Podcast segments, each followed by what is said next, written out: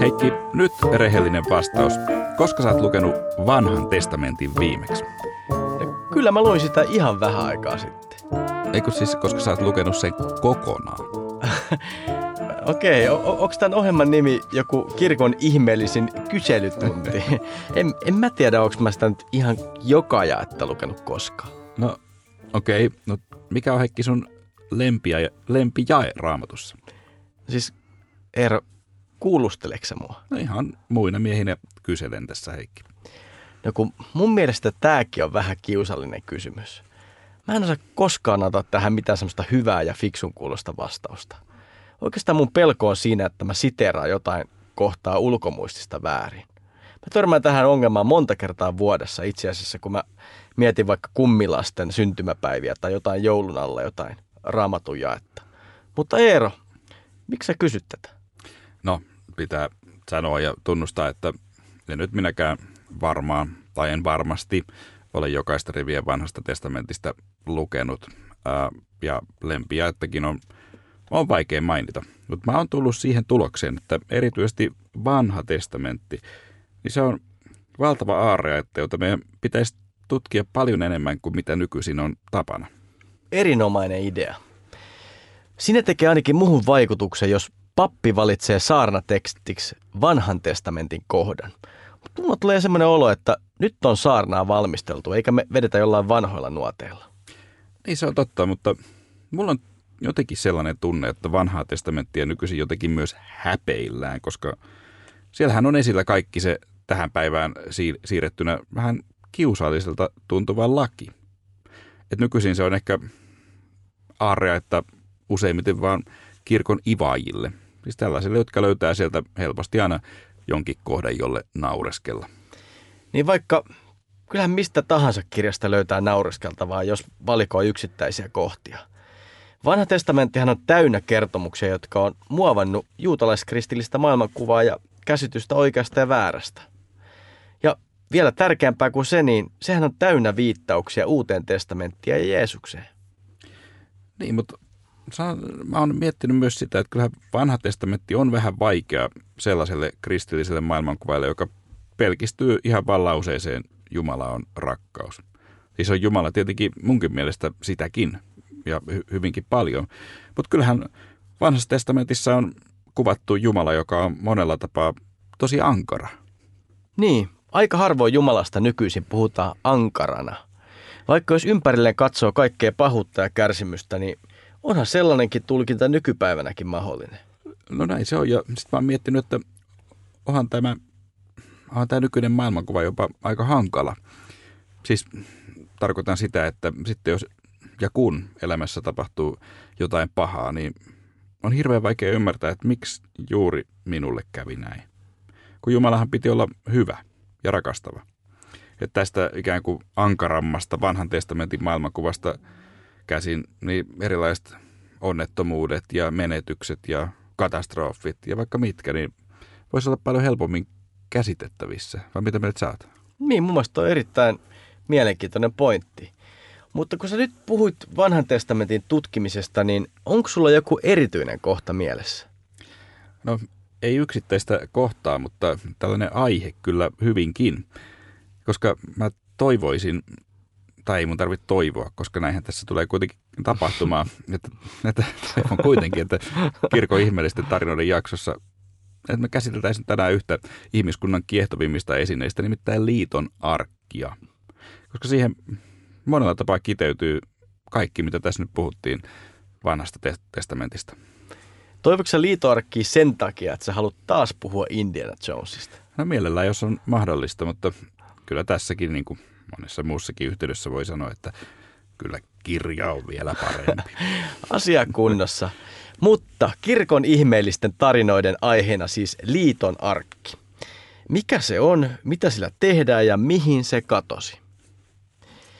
Kirkon ihmeellisimmät tarinat on tehty yhteistyössä Kotimaa-lehden ystäviemme kanssa. Näistä jaksoista ilmestyy aina myös lehtijuttu. Niin, ja nämä jaksot löytyvät osoitteesta kotimaa kaksikymmentäneljä piste fi tai Spotifysta, Apple-podcasteista tai mistä nyt podcasteja haluat kuunnellakin. Ja tietenkin me olemme myös Radio Dein aalloilla.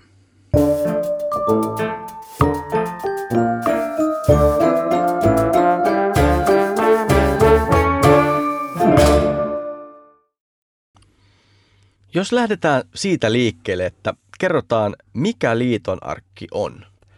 No, liitonarkki on Raamatun vanhassa testamentissa kuvattu juutalaisten pyhä arkku, jolla oli ihan erityinen asema juutalaisten ja koko kristinuskon historiassa. Ennen kuin sä, Eero, meet eteenpäin, niin voiko sä vastaa yhteen tyhmään kysymykseen? Onko oikea sana siis liiton arkku vai liiton arkki? Oiko, Heikki, toi on oikein hyvä kysymys, koska liiton arkki ja liiton arkku on sama asia.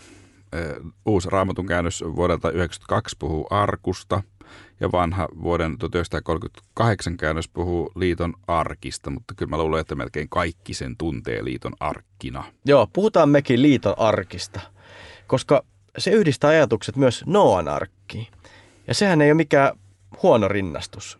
Nooan arkki pelasti ihmiset vedenpaisumukselta ja pelastava voima oli myös liiton arkilla. Niin, hieno rinnastus. Mutta on niillä myös muita yhtäläisyyksiä. Molemmissa tapauksissa rakennusohjeet saatiin nimittäin itse Jumalalta. Niin, saatiin myös tarkat ohjeet. Siis ei mitään, että teepä Mooses kannattava laatikko, vaan ohjeet annettiin kuin Ikean hyllykön koontiohjeet konsanaan. Niin, olihan ne kieltämättä täsmälliset. Niin, siis näinhän ne menivät. Tee akasiapuusta arkku, joka on kaksi ja puoli kyynärää pitkä, puolitoista kyynärää leveä ja puolitoista kyynärää korkea. Ja näiden ohjeiden lisäksi materiaalivalinnat oli tärkeitä. Arkku siis as- akasiapuuta ja kansi puhdasta kultaa. Niin, mä en tiedä, mitä Mooses tarkalleen ajatteli liitonarkkia tehdessään, mutta ihan helpolla hän ei ohjeiden kanssa päässyt. Ja toi arkkiosa ja kansi vielä meni, mutta ohjeiden lopussa on vielä huipennus. No, sanos muuta. Tao kannen päälle kullasta kaksi kerubia. Se on näissä kaikissa ohjeissa muuten ihan sama. Alku on yleensä melko helppo, mutta vikoiskohdissa on aina jotain ihan sikavaikeaa. Näin se on. Mutta hei, valmista tuli ja käyttötapaus, se oli koko homman pihvi. Ä, mitkä ne muuten ne kerubit oli? Eikö kerubit ole, siis nehän ovat enkeleitä. Et siinä on kaksi tällaista enkelihahmoa. Aivan. Siinä päällä. Mutta siis liitonarkki valmistettiin säilytystä varten. Mutta Eero, mitä siellä säilytettiin? No, siellä toki säilytettiin kymmenen käskyn laintauluja, jotka Jumala oli antanut. Lisäksi siellä oli manna-astia sekä Aaronin viheriöivä sauva. Jees. No, laintaulut on selkeä homma. Liitonarkki rakennettiin Raamatun mukaan Siinain vuorella. Ja se oli merkkinä liitosta, jonka Jumala teki Israelin kanssa laintaulujen antamisen yhteydessä. Ja manna-astia liittyy tietysti erämaavaellukseen, mutta mikä olikaan tämä Aaronin viheriöivä sauva? No, Aaronhan oli Mooseksen veli ja toimi Mooseksen luotettuna. Raamattu kertoo tapauksesta, jossa kiisteltiin pappeudesta. Jumala silloin pyysi kaikkia Israelin heimoja antamaan sauvaansa ja sen suvun sauva, joka alkaisi viheriöidä, niin se suku saisi toimia pappeina. Aaron laittoi oman sauvansa edustamaan Leevin heimoa. Ja kun Jumala sitten antoi tämän Aaronin sauvan ainoana kaikista sauvoista versoon, niin hän tällä ihmetteolla ja sen kautta vahvisti Aaronin ylipapillisen kutsun uudelleen, näin voidaan sanoa. Ja todella tämän Aaronin sauvan sanotaan olevan siellä liitonarkissa, jonne se laitettiin hänen kuolemansa jälkeen säilytykseen. Liitonarkki oli, oli erilainen matka-arkku, joka kulki israelilaisten mukana. Ja liitonarkki matkasi vaikka minne.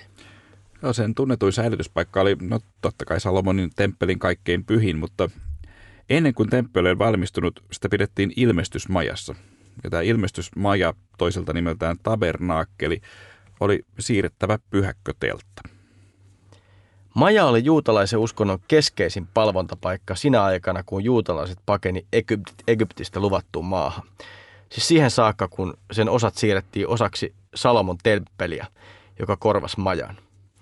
Salomo eli vuosina yhdeksänsataaseitsemänkymmentäyksi–yhdeksänsataakolmekymmentäyksi ennen Kristusta. Ja Salomo muistaa erityisesti viisaudestaan, rakennuksistaan ja totta kai naisistaan.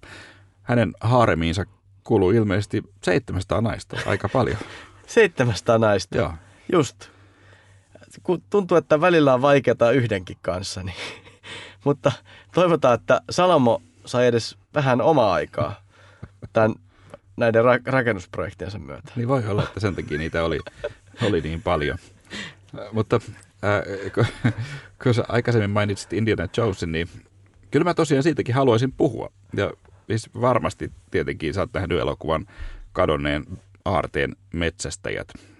Sehän englanninkielinen nimi on paljon tällainen informatiivisempi. Sehän on Raiders of the Lost Ark, eli kadonneen arkin ryöstäjät. Jostain syystä tämä arkki on muuttunut sitten aarteeksi. Niin, sehän olisi parempi nimi noin. Siis totta kai mä sen muistan, koska se on sen sarjan ensimmäinen elokuva, joka tuli itse asiassa ensi iltaan pari päivää ennen mun syntymää.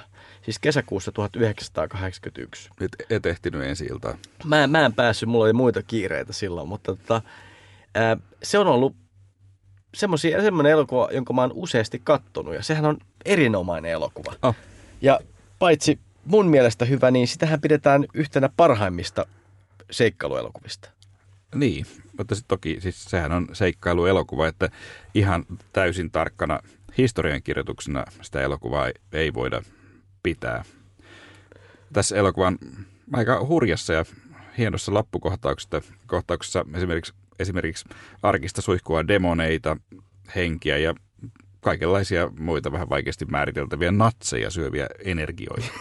Joo, mutta hei, kyllähän arkki oli Raamatunkin mukaan vaarallinen. Yhtenä esimerkkinä voidaan mainita toisessa Samuelin kirjassa esiintyvä henkilö nimeltä Ussa, ja hänelle kävi aika huonosti. Tämä kohta on erikoinen, koska voidaan ajatella, että Ussa ei tarkoita arkille mitään pahaa. Niin tässä Raamatun kohdassa kuvataan hetkeä, kun arkki on saatu takaisin filistealaisilta, jotka on sen varastanut. Äh, kun sitä arkkia tuodaan takaisin härkävankkureilla, niin härkä alkaa vikuroida. Ja siinä yhteydessä tämä Ussa tarttuu arkkiin ilmeisesti sitä tasapainottaakseen, ettei se kaatuisi. Niin, mutta kaatuu saman tien kuolleena maahan. Eli arkkiin ei saanut koskea. Ja sitä natsit ei siinä elokuvassa muuten muista. ei, ei, heillähän käy käytössä hyvin, hyvin huonosti. Siis tähän siitä mutta erikoinen se loppu, että Indiana Jones ei siinä käytännössä tee mitään muuta kuin on vain sidottuna pylväänsä ja arkki hoitaa hommat. Aivan, näin, näin, näin se menee. Kaikki, näin, se, näin se muuten menee. Kaikki natsit. Se on jäänyt mieleen hyvin. Äh, mutta kaikkiin hyviin tarinoihin, kyllähän niihin, niihin liittyy jollain tavalla natsit, eikö vaan?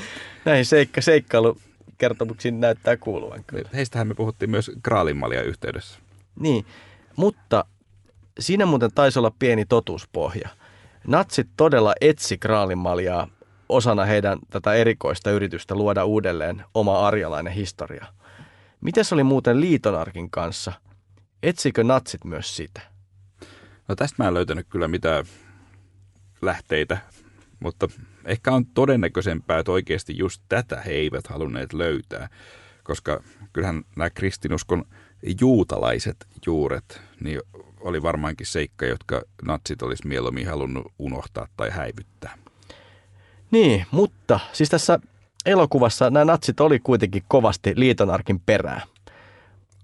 Onko tässä elokuvassa sitten mitään totuuspohjaa? Niin, no elokuvassahan tämä liitonarkin perässä on, on paitsi natsit, niin myös Yhdysvaltain tiedustelupalvelu. Jos jotain uskottavaa tässä seikkailu- tai satuelokuvassa on, niin ehkä se motivaatio, miksi he haluavat saada arkin itselleen. Aivan. Siis nämä eri tahot haluaa saada arkin itselleen, koska arkilla on ihmeitä tekemä voima, minkä tuo äskeinen mainittu Ussakin ikävästi joutui kokemaan. Tai siis tarkemmin, armeija, joka kantaa arkkua edessään, on voittamaton. Mutta ehkä nyt olisi hyvä puhua liitonarkin merkityksestä. Liitonarkki oli ainakin arkku tärkeiden asioiden säilytystä varten, mutta mitä muuta sillä tehtiin? No ensinnäkin todella, niin kuin mainitsimme, niin liitonarkin kansi oli tehty kullasta, mutta sitä kutsuttiin armoistuimeksi. Tätä armoistuinta säilytettiin temppelissä, kaikkein pyhimmässä. Suurena sopituspäivänä pappi meni temppeliin arkin luokse, otti sonnin ja pukin verta ja pirskotti sitä liitonarkin etureunaa. Sen jälkeen pappi vielä pirskotti uhrieläinten verta alttarille. Kiinnostavaa. Mutta miksi pappi teki näin? No tietenkin, tämä liittyy syntien anteeksi antamiseen ja saamiseen. Ja tämän rituaalin jälkeen elävä pukki lähetettiin autiomaahan kantamaan Israelin kansan synnit. Ja näin kansa vapautui syntivelastaan. Niin, siis alttari, uhri, veri, syntiä antaminen. Eikö tämä kuulostaa aika tutulta? eikö, eikö vaan, mutta ei mennä ihan vielä sinne. Jota, ehkä voidaan kertoa vielä pari tapahtumaa, jossa liitonarkki oli olennaisessa osassa. Siis minkä vuoksi tässä elokuvassakin viitataan arkkiin, joka tekee armeijasta voittamattoman. No hei, kerro lisää. No, liitonarkkiahan kannettiin mukana. Ja siis sitä kannettiin mukana myös silloin, kun Israelista saapui luvattuun maahan. Ja silloin oli edessä vielä yksi ponnistus, nimittäin Jordanjoen ylitys. Öö, kun nämä arkkia kantavat papit käveli rantaveteen, niin yläjuoksulta tullut vesi lakkasi virtaamasta ja pysähtyi siihen kuin muuriksi.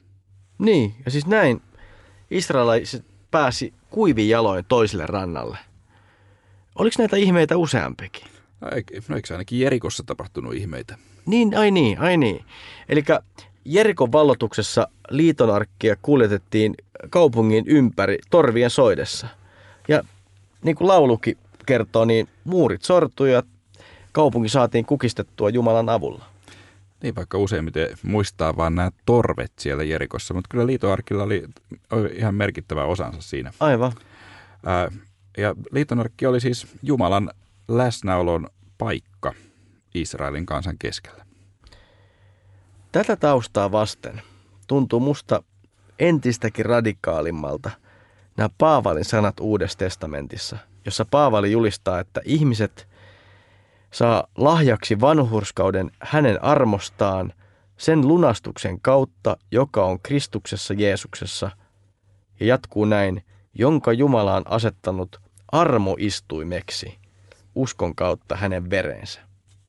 Niin, aika vahvaa tekstiä.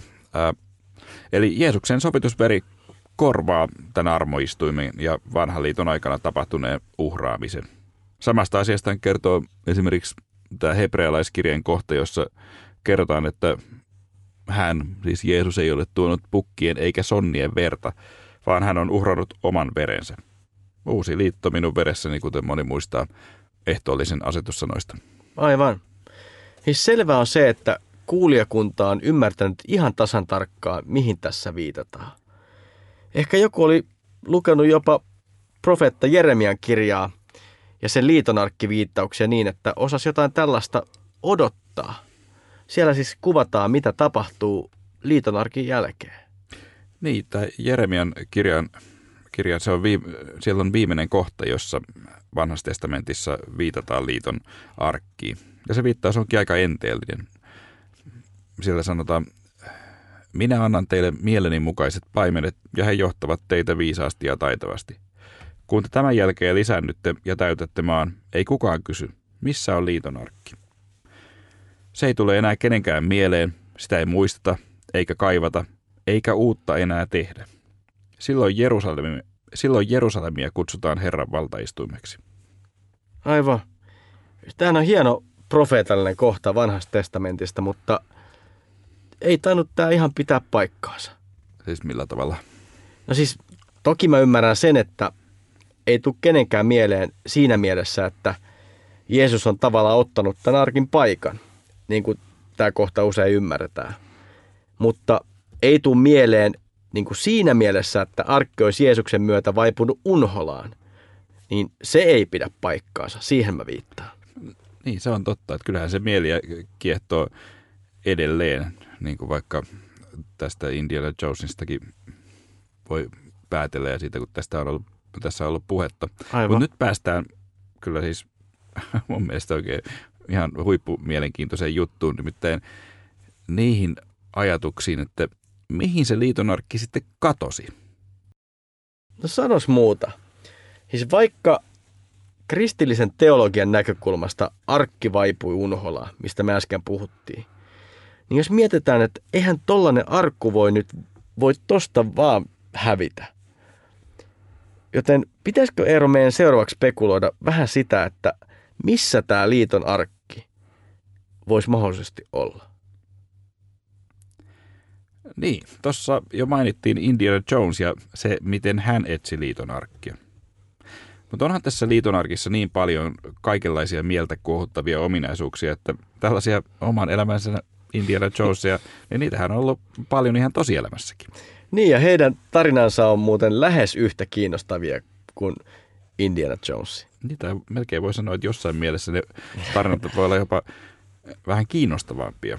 Ja niiden parissa helposti, helposti, kun niitä tutkii ja lukee, niin voi seikkailla pitkin Israelia, Etiopiaa ja vaikka Ranskan Chartresin katedraalissa ja vaikka missä muualla. Niin, no hei, tästä pääsemmekin teorioihin siitä, missä liitonarkki oikeasti voisi olla.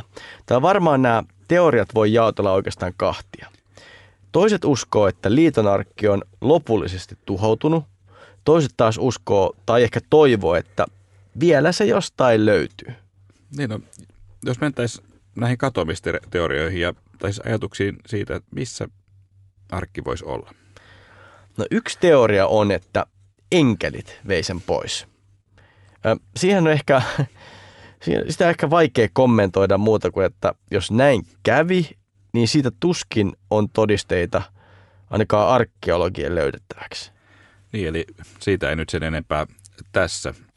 Toinen teoria on, että se katosi, kun vihamieliset joukot ryösti Jerusalemin temppeli. Näitä tapauksia oli useita. No kiinnostavaa kuitenkin on, että nämä tapaukset on vanhassa testamentissa kuvattu usein varsin yksityiskohtaisesti. Ja siellä kerrotaan myös, mitä nämä joukot varasti. Mutta koskaan varastettujen asioiden luettelossa ei ole ollut liitonarkkia. Ensimmäinen maininta temppelin ryöstöstä on kuningas Salomon pojan Rehabeamin aikana vuonna yhdeksänsataakaksikymmentäkuusi ennen Kristusta. Tällöin Egyptin kuningas Shishak ryösti temppelin ja ensimmäisen kuninkaiden kirjan mukaan varasti mittaamattoman arvokkaat kulta- ja hopea-aarteet. Mutta arkin ryöstöstä tässä kohdassa ei mainita mitään. Niin, Indiana Jonesin tarinassa muuten ajateltiin, että arkki olisi tällöin kuljetettu Egyptiin. Elokuvan monet jännittävimmistä kohdista sijoittuu juuri sinne Egyptiin. Raamatussa viimeinen maininta temppelin ryöstöstä on noin vuodelta viisisataakahdeksankymmentä ennen Kristusta. Silloin Babylonian kuningas Nebukadressar toinen valloitti Jerusalemin. Eikö se pitäisi olla Nebukadnessar? Mä mietin muuten samaa, mutta nykyisin käytetään nimeä Nebukadressar. No näin se maailma muuttuu. Ei, ei ole enää Nebukadnessarkaan sama kuin aiemmin. No, sanois muuta, mutta tästä kuitenkin alkoi juutalaisten pakkosiirtolaisuuden aika. Ja tällöinkin voidaan ajatella, että liitonarkki olisi voitu varastaa babylonialaisten toimesta tällä kertaa. Mutta sellaista ei taaskaan ole mitään mainintaa. Ja sen vuoksi moni onkin ajatellut, että liitonarkki haudattiin ja piilotettiin temppelivuorelle ennen näitä temppelin ryöstöjä ja hävityksiä. Niin, ja sitten ehkä unohdettiin sinne tai jätettiin tarkoituksella piiloon. Tämä johtolanka johtaa kahteen suuntaan. Joko siihen, että se on vielä siellä, tai siihen, että viimeistään roomalaiset, kun tuhosivat temppelin seitsemänkymmentäluvulla, siis jälkeen Kristuksen, olisivat löytäneet sen. Niin, seitsemänkymmentäluvulla, ei siis tuhatyhdeksänsataaseitsemänkymmentäluvulla. Tämä oli... Kiitos Eero tästä tarkennuksesta. Ajattelin, jos joku tippu kärrältä. No hankala aihe. Okei, okay. Jatka vaan. Niin, no yhä ilmeisesti on olemassa tahoja, jotka uskoo, että arkki tai ainakin seitsemänhaarainen kynttiläjalka menora, joka kuuluu tämän temppelin esineistöön, olisi kuljetettu Roomaan tämän jälkeen. Ja sitten monen käänteiden mukaan olisi päätynyt Vatikaanille ja olisi edelleen Vatikaaniarkistoissa. Okei, mutta tälle ei taida löytyy kyllä yhtään mitään perusteita. no no ei, ei, ei kyllä löytynyt mitään, mitään uskottavaa. Mutta jos se arkki taas on vielä siellä temppelivuoren sisässä, sehän moni ajattelee, että, että, että, että siellä on tällainen maanalainen luolasto siellä mm-hmm. temppelivuorella, niin sitä on käytännössä mahdotonta kaivaa nykyisin, koska kuten tiedämme, temppelivuorella nykyisin seisoo kalliomoskeja. Ja nykyisessä Lähi-idän ja Israelin tilanteessa on aika hankala uskoa, että palestiinalaiset haluaisi etsiä yhden islamin pyhimmän paikan alta juutalaisten ehkä pyhintä esinettä. Niin, mutta hei, Koranikin ilmeisesti viittaa liitonarkkiin, että ei se mitenkään ehkä niin kuin epäislamilainen ole. Niin, mutta en mä usko, että siellä nyt mitään hurrahuutuja kuuluisi sieltä moskian sisältä, jos, jos sieltä tämä nyt yllättäen paljastuisi. No ei, ei, ei varmaan, se on ehkä realismia. Erikoista tosiaan on, että temppelivuorella ei ole ollut juutalaista temppeliä kohta kahteentuhanteen vuoteen. Siellä oli temppelin tuhon jälkeen ensiksi Jupiterin palatsi, sitten kirkko ja hyvin pian islamin synnyn jälkeen sinne rakennettiin moskeja. Niin, islamin mukaan profeetta Muhammed olisi noussut just tästä moskeijan paikalta taivaaseen ja sen vuoksi paikka on pyhä myös muslimeille. Ja siksi tosiaan mitään kaivauksia ei ole noin kahteentuhanteen vuoteen tehty. On kyllä tällainen tarina, jonka mukaan juutalaisille olisi tullut mahdollisuus kaivausten tekemiseen vuonna tuhatyhdeksänsataakuusikymmentäseitsemän kuuden päivän sodan jälkeen, kun hetkellisesti juutalaiset saivat temppelivuoren hallintaansa, mutta tähän hankkeeseen ei silloin varmaan varovaisuussyistä kuitenkaan ryhdytty ja hyvin pianhan temppelivuori sitten palautettiin muslimien hallintaan. Ehkä villeimmät väitteet arkkiin liittyen Jerusalemissa on esittänyt amerikkalainen amatööriarkeologi Ron Wyatt, joka muuten on aikamoinen kaveri. Siis harvassa on ne raamatun asiat, joita hän ei ole väitteiden mukaan löytänyt. Aivan mieletön tyyppi. No on, on aivan omaa luokkaansa. Hän kuoli vuonna tuhatyhdeksänsataayhdeksänkymmentäyhdeksän.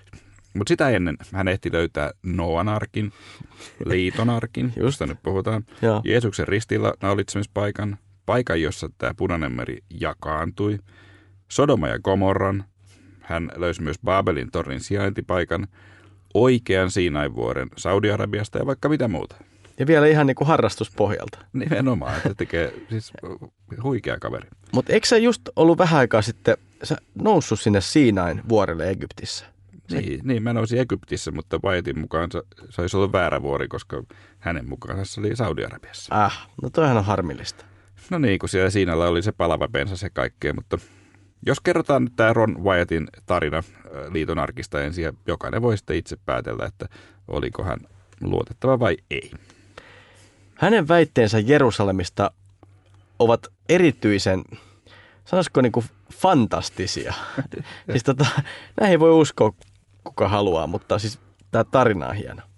Niin, se tarina alkaa siitä vuodesta tuhatyhdeksänsataaseitsemänkymmentäyhdeksän, kun Ron alkoi kahden poikansa kanssa tutkia Jerusalemin puutarhaudan aluetta.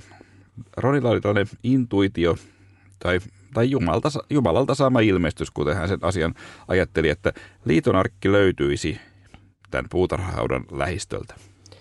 Puutarhahautahan on Jerusalemissa sijaitseva hieno alue, jossa on hyvin samantyyppinen hauta kuin se, johon Jeesus evankeliumin mukaan haudattiin.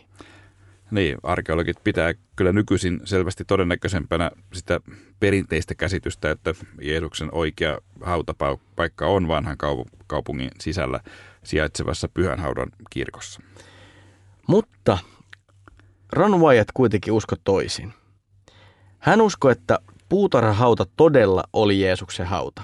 Hän uskoi, että myös Jeesuksen ristiinnaulitsemispaikka oli lähistöllä. Puutarhahaudan lähellä on muuten kiinnostava kallio, joka monen mielestä muodostaa pääkallomuotoisen kuvion. Niin, ja tästä syystä moni uskoo, että juuri tämä paikka on Jeesuksen ristiinnaulitsemispaikka Golgata, jonka nimi tulee hebrean sanasta Gulgolet, joka tarkoittaa juuri pääkalloa. Wyatt aloitti kaivaukset tällä alueella. Maa oli noussut paljon ja hän joutui poistamaan paljon maa-ainesta päästäkseen tähän kalliopohjaan käsiksi. No pian hän löysi kallioseinämästä syvennyksiä. Ja koska hän uskoi teoriaan siitä, että kyseessä oli ristiinnaulitsemispaikka, Wyatt vakuuttui siitä, että syvennykset olivat toimineet telineinä ilmoitustauluille, joihin näiden ristiinnaulittujen rikkomukset oli kirjoitettu. Niin hän ajatteli, että siinä olisi ollut paikka myös esimerkiksi tälle Jeesuksen ristin päällä olelle Jeesus Nasaretilainen juutalaisten kuningastekstille, joka usein lyhennetään muotoon Inri. Mutta tämä ei riittänyt lainkaan Wyattille, vaan hän poikineen jatkoi kaivamista. Seuraavaksi hän kertomuksensa mukaan löysi alueen, jossa oli paljon pyöreitä kiviä ja esimerkiksi sormien luita. No, Wyatt tuli siihen tulokseen, että kyseessä oli telotustuomion saaneiden kivityspaikka. Niin, jossa esimerkiksi Stefanus olisi saanut ö, surmaansa. No seuraavaksi hän löysi, kun kaivoi lisää, hän löysi vanhan rakennuksen raunioita ja niiden sisältä neliskulmaisen kiven. Kun hän sitten siirsi kiven paikaltaan, sen alta paljastui kallioperään hakattu kantikas reikä. Hän löysi samalta alueelta vielä kolme samanlaista reikää lisää ja vakuuttui lopullisesti, että alue oli ristiinnaulitsemispaikka ja nämä reijät olisi ollut ristien jalustoja, johon ne oltaisiin pantu ikään kuin törröttämään. Just näin. Hänen ensimmäisenä löytämänsä reikä oli hänen päätelmänsä mukaan Jeesuksen ristin paikka. Ja tämä reikä on myöhemmin tarinan kannalta muuten tärkeä. Joo, muistakaa me se. Hän tuli myös siihen tulokseen, että nämä aluetta ympäröivän rakennuksen jäänteet olisi kuulunut muinaiselle kirkolle, joka paikalla olisi joskus seissyt. Mutta siihen löydökset loppuvat. Ja hehän olivat etsimässä liiton arkkia. Ron Wyatt poikineen päätteli, että heidän täytyy etsiä liiton arkkia kallion sisältä. Tässä vaiheessa ehkä voi vähän myös kertoa lisää tästä Ron Wyattista taustaa. Hänhän ei siis ollut millään tavalla koulutettu arkeologi, vaan amerikkalainen anestesiahoitaja. Okei. Okay. Vähän yllättäen. Niin. Ja koska hän kävi töissä, niin hän pystyi jatkamaan näitä kaivauksia vaan lomillaan. Aivan. Eli kaivaukset vei paljon aikaa.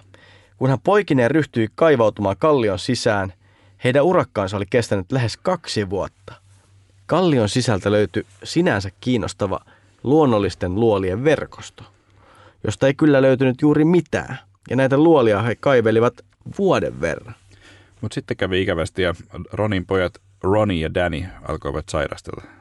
Ronnie ja Danny? No sellaiset nimet mä löysin näille pojille kyllä. Okei. Okay.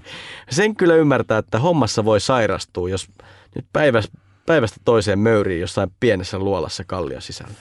No, no näin se varmasti on, mutta todella kuten tuli mainittua, niin nämä pojat sairastui ja Ron isä lähetti meidät takaisin Amerikkaan. Mutta sitten alkoikin tapahtua. No joo. Ron jatko yksinään seikkailuja Golgatan alla sijaitsevissa ahtaissa luolissa, kunnes hän yhtäkkiä näki kiviröykkiön takana vilauksen jostain kiiltävästä. Hän pääsikin esineen luo ja löysi kultapäällysteisen pöydän, jossa oli kello ja granaattiomena-aiheisia koristeita. No tästä Ron oli tietenkin ymmärrettävän innostunut ja hän totesi aika, aika pian yksi kantaan, että, että tämä pöytä tuntuu olevan toisen temppelin ajalta. Ja hän uskoi tätä pöytää katsellessa, että kyseessä oli näkyleipäpöytä. Ota nyt ää, näkyleivät, niin mit, mitä, mitä ne olikaan ne näkyleivät? No ne oli temppelissä aina nimenomaan tällä näkyleipäpöydällä esitteillä olevia leipiä, joiden on vähän epäselvä ainakin mulle se niiden, niiden merkitys. Mutta yksi ajatus, miten ne liittyi liiton arkkiin, oli, että koska liiton arkki ja yleisemminkin temppeli oli paikka, jossa Jumala kohdattiin, niin leivät oli siellä aina esillä ikään kuin tarjolla Jumalalle. Jokuhan tästä muuten myös tekee rinnastuksen tähän äh, ehtoolliseen. Aivan. Näiden näkyleipiä ja, niin. ja, ja ehtoollisleivän välillä. Mutta sitten Ron tutki löytämänsä luolaa tarkemmin ja sieltä löytyi kaikki kadonneet esineet. Siellä oli liitonarkki, jonka sisällä oli laintaulut. Löytyi seitsemänhaarainen kynttiläjalka, eli menora, suitsukeastia, iso miekka ynnä muuta. Siis tämähän oli ihan huikea löytö. No aivan. Wyatt päätteli, että temppelin esineistä oli tuotu kammion toista kautta. Ei siis tietenkään tätä pientä... pientä luolaa pitkin, jota hän oli, pitkin hän oli ryöminyt, vaan se oli tuotu toisen tunnelin läpi, joka nyt oli hänen mukaansa täytetty kivillä. No, hän otti liitoarkista myös kuvia, mutta niistä tuli ikävä kyllä aivan tärähtäneitä. Tähän on meitä muuten aiemminkin puhututtanut tämä kuvien tärähtäneisyys. Niin, miten se meni Eero? Sä sanoit sen silloin. Onko niin, että tärähtäneet ihmiset ottaa tärähtäneitä kuvia? Niin no, kyllä tällainenkin ajatus tässäkin tapauksessa on mahdollista, koska tätä Wyatin väitettä liitonarkin löytymisestä ei ole, sitä ei ole voitu millään tavalla todistaa, koska paikalla ei todella ollut yhtäkään todistajaa. Niin ei, ei edes näitä poikia, koska nehän oli lähetetty Amerikkaan sairastamaan. Niin, sitä paitsi sinne luolaa oli lähes mahdotonta löytää, löytää, koska sinne piti ryömiä sellaisten luolien kautta, joiden läpi hädituskin mahtuu, ja jos se joutui kulkemaan pää ylös, alas ynnä muuta, että ei sinne sitten niiden aarteiden luokse koskaan kukaan muu löytänyt. Okei. Okay. No ei ole ehkä yllät, niin kuin yllättävää, mutta Wyattin tutkimukset on tuomittu hölynpölyksi arkeologien ja tiedemiesten puolelta. Mutta ehkä nyt sen verran voi jättää mielikuvitukselle tilaa, että ei kukaan myöskään tyhjentävästi ole voinut sanoa, että Wyatt ei sieltä, sitä olisi sieltä löytänyt. Niin, ei, niin koska kukaan muu ei ole sinne löytänyt. Niin. Että jos Wyatt löysi nämä, niin, niin hän nyt on vienyt ikävä kyllä salaisuudet hautaansa, koska hän todella kuoli vuonna tuhatyhdeksänsataayhdeksänkymmentäyhdeksän. Ja, mutta hänellä on kyllä edelleen monilukuinen joukko puolustajia netissä, jos sinne uskallatte mennä. Aivan. Mutta he mennään eteenpäin. Sitten voisi oikeastaan mennä seuraavaan teoriaan. Apokryfikirjoihin kuuluva toinen makkabe, makkabilaiskirja nimittäin kertoo aika selvästi, että Jeremia olisi piilottanut liiton arkin Nebovuorelle. Eli siis vuorelle, jolta Mooses sai katsella luvattua maata, jonne hän myös jonkun tradition mukaan oli haudattu. Sinne suuntasi toinen Wyattin, ehkä Wyattin tapainen seikkailija ja hänkin muuten Amerikasta. Kaikki seikkailijat tulee Amerikasta. No se on kyllä erikoista. Mutta hei, tämän toisen seikkailijan nimi oli Tom. Tom Crotser. Mm-hmm. Hän ei löytänyt arkkia Nebovuorelta, mutta sen viereisen vuoren päältä sijaitsevan fransiskaaniluostarin alta hän kyllä löysi jotain. Mutta sehän on hienoa. Ja nyt se löytyy. No hei. Taas. No, ilman muuta kyllä. Ja hei, mutta mikä parasta? Crotserin kuvat liitonarkista onnistu, toisin kuin Ron, Ron Wyattin. Niitäkin löytyy netistä, koska Crotser julkisti ne innokkaasti heti löydön jälkeen. Ikävä kyllä tällä kertaa ne kuvat oli niin tarkkoja, että tämä Crotserin arkki pystyttiin nopeasti todistamaan väärennökseksi. Ja ehkä tässä on hyvä vähän pysähtyä ja miettiä näitä ihmisten motiiveja. Että jos nämä kaikki löydökset on huijausta, niin mikä saa ihmisen tekemään tällaista? No vaikea sanoa, mutta kyllähän sinä luulisi ainakin niin kuin puhujakeikkaa tuleva, jos on löytänyt liitoarki. Varmasti, varmasti niin. Mutta kyllähän nämä, siis totuus on, että nämä seikkailija, harrastaja, arkeologit, tiedeyhtiöiden silmissä ne on kyllä aivan paaria luokkaa, mutta kaikilla tosiaan uskolliset kannattajansa. Niin, mutta nyt kun puhutaan näistä mahdollisista sijainneista, niin Etiopiaa ei tietenkään voi jättää käsittelemättä. Ei. Nimittäin, jos Etiopian ortodoksiselta kirkolta kysytään, niin ei liitoarkki ole mihinkään kadonnut, vaan sitä säilytetään Aksum-nimisessä kaupungissa kappelissa, jota vartioi munkki. Niin, tämä munkki on ainoa ihminen, joka saa nähdä sen liitonarkin. Ja tämä munkki valitaan tehtävänsä aina eliniäkseen. Ja, ja tämä kirkko, jossa sitä, tai kappeli, jossa sitä säilytetään, on nimeltään Our Lady Mary of Zion, siis vapaasti käännettynä Sionin Marian kirkko. Se on pienehkö, ei mitenkään erityisen huomiota herättävä kirkko tässä kaupungissa, joka oli aikoinaan Etiopian kuninkaiden tärkein kaupunki. Mutta eikös tämänkin olisi sitten kannattanut kertoa ihan alkuun, kun tässä on... Tässä on kohta niin kuin koko jakso mietitty sitä, että minne se on kadonnut, että jos se ei siis ole koskaan oikeastaan edes kadonnutkaan minnekään. Niin, no, no, no se on kyllä totta, mutta ehkä, ehkä voisi kuitenkin vähän miettiä, että minkä vuoksi liitonarkki ylipäänsä olisi eksynyt Etiopian asti, kun sehän tuntuu aika kummalliselta. Niin, no hei, tässä päästään taas kuningas Salomoon ja kuten varmaan muistatte, hänellähän näitä naisia riitti. Ja eräs tämmöinen rakkausjuttu tapahtui Saaban kuningattaren kanssa. Niin, Saaban kuningattaren alkuperästä ollaan montaa mieltä. Moni ajattelee, että hän oli kotoisin Arabian niemimaalta, mutta etiopialaiset väittää kiven kovaan, että hän oli kotoisin juuri Etiopiasta. No hänellä siis oli kertomuksen mukaan suhde Salomon kanssa, josta syntyi myös poika nimeltä Menelik. Ja lopulta Menelikin kanssa liitonarkki siirtyi Saaban kuningattaren mukana Etiopiaan. Niin tarina menee pääpiirteissään sitten, että Salomo olisi huijannut Saaban kuningattaren sänkyyn kanssaan, sitten tosiaan syntyy Menelik. No sitten Menelik, joka on viettänyt nuoruutensa Etiopiassa, matkustaa sitten parikymppisenä tapaamaan isänsä, joka opastaa häntä johtamaan Etiopian kuningaskuntaa juutalaisin opein. Ja Salomo lähettää Menelikin mukaan useita juutalaisia, jotka pahastuu siksi, että kuningas näin pakottaa hänet elämään maanpaossa etäisessä Etiopiassa. Siksi nämä juutalaiset kähveltävät liitonarkin mukaansa ja jättää Israelin vain sen kopion. Aika vihaisia olivat kyllä niin. Salomolle. Mutta legendan mukaan ajatus tosiaan on, että Jumala antaa, antaa siis kaiken tämän tapahtua. Se, että liitonarkki siirtyy siitä Etiopiaan, koska Jumala halusi vaihtaa etiopialaiset omaksi valituksi kansakseen juutalaisten sijaan. Että valitun kansan arvonimi siis siirtyy juutalaisilta tässä yhteydessä etiopialaisille. Eli etiopialaiset siis ajattelee olevansa Jumalan valittu kansa. Se on aika aikamoinen ajatus, vaikka tavallaan voisi ehkä ajatella, että Salomo ei kyllä elänyt sellaisten moraalisten standardien mukaan, joita valitulle kansalle voisi ajatella. Niin sä ajattelet, taas on niitä seitsemänsataa naista. Onhan se, olihan niitä joka mittarilla aika paljon. Niin, mä en tiedä, miten yleinen tämä valitun kansan vaihtumisajatus on Etiopiassa, mutta tämän Saaban kuningattaren ja Menelikin legendan mukaan kyllä.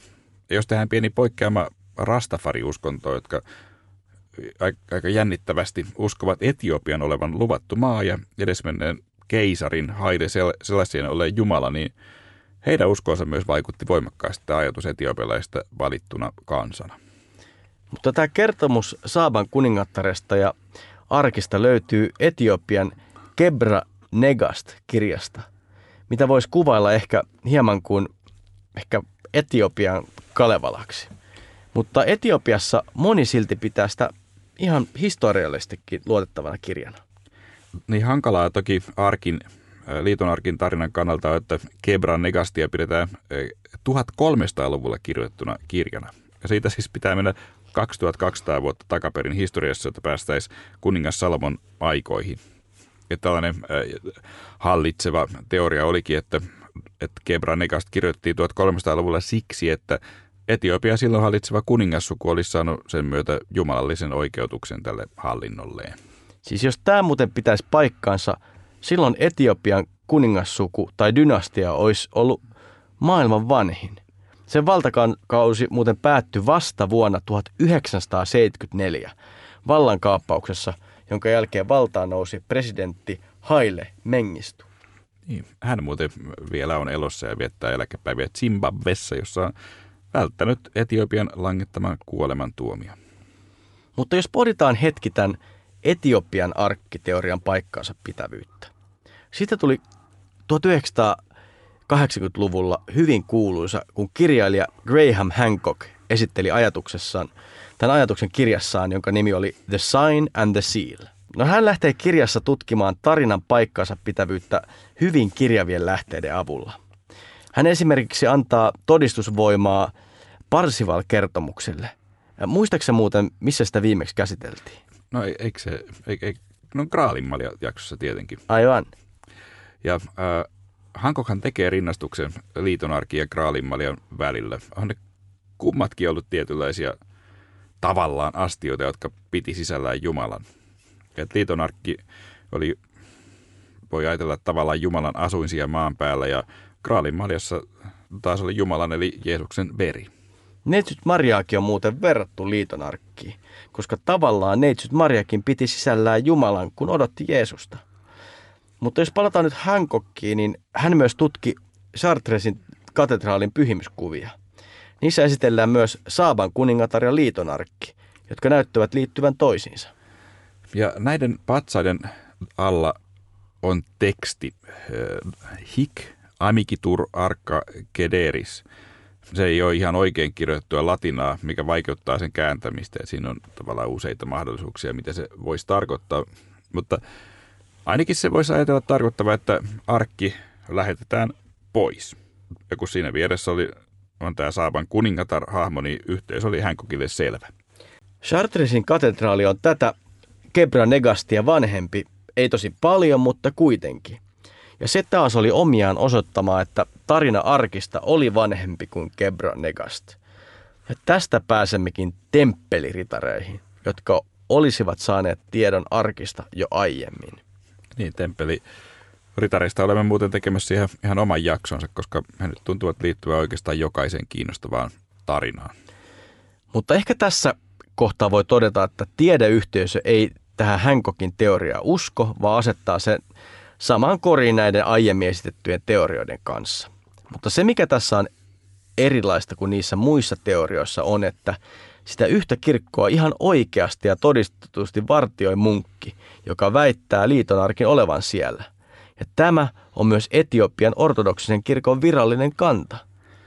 Niin, isoin ongelma tähän uskomisessa on tällaisen brittiläisen toisen maailmansodan aikaisen upseerin Edward Ullendorffin kertomus, jonka mukaan hän oli silloin sodan aikana lähes muina miehinä kävellyt tuohon kirkkoon ja nähnyt sen arkin. Taustaksi voi kertoa, että jokaisessa etiopialaisessa kirkossa säilytetään erilaista, erilaista niin kuin kopiota tästä arkista. Ne on usein hyvin yksinkertaisia tämmöisiä puulevyjä. Ja Ullendorffin mukaan tämä myyttinen arkki olisi ollut ihan samanlainen kuin ne. Siis käytännössä yksinkertainen tämmöinen puinen laatikko. Vähän masentavaa. No, ehkäpä niin, mutta näkikö Ullendorff oikea arkin vai huijattiinko häntä? Ehkäpä tämäkin jättää mielikuvitukselle hieman tilaa.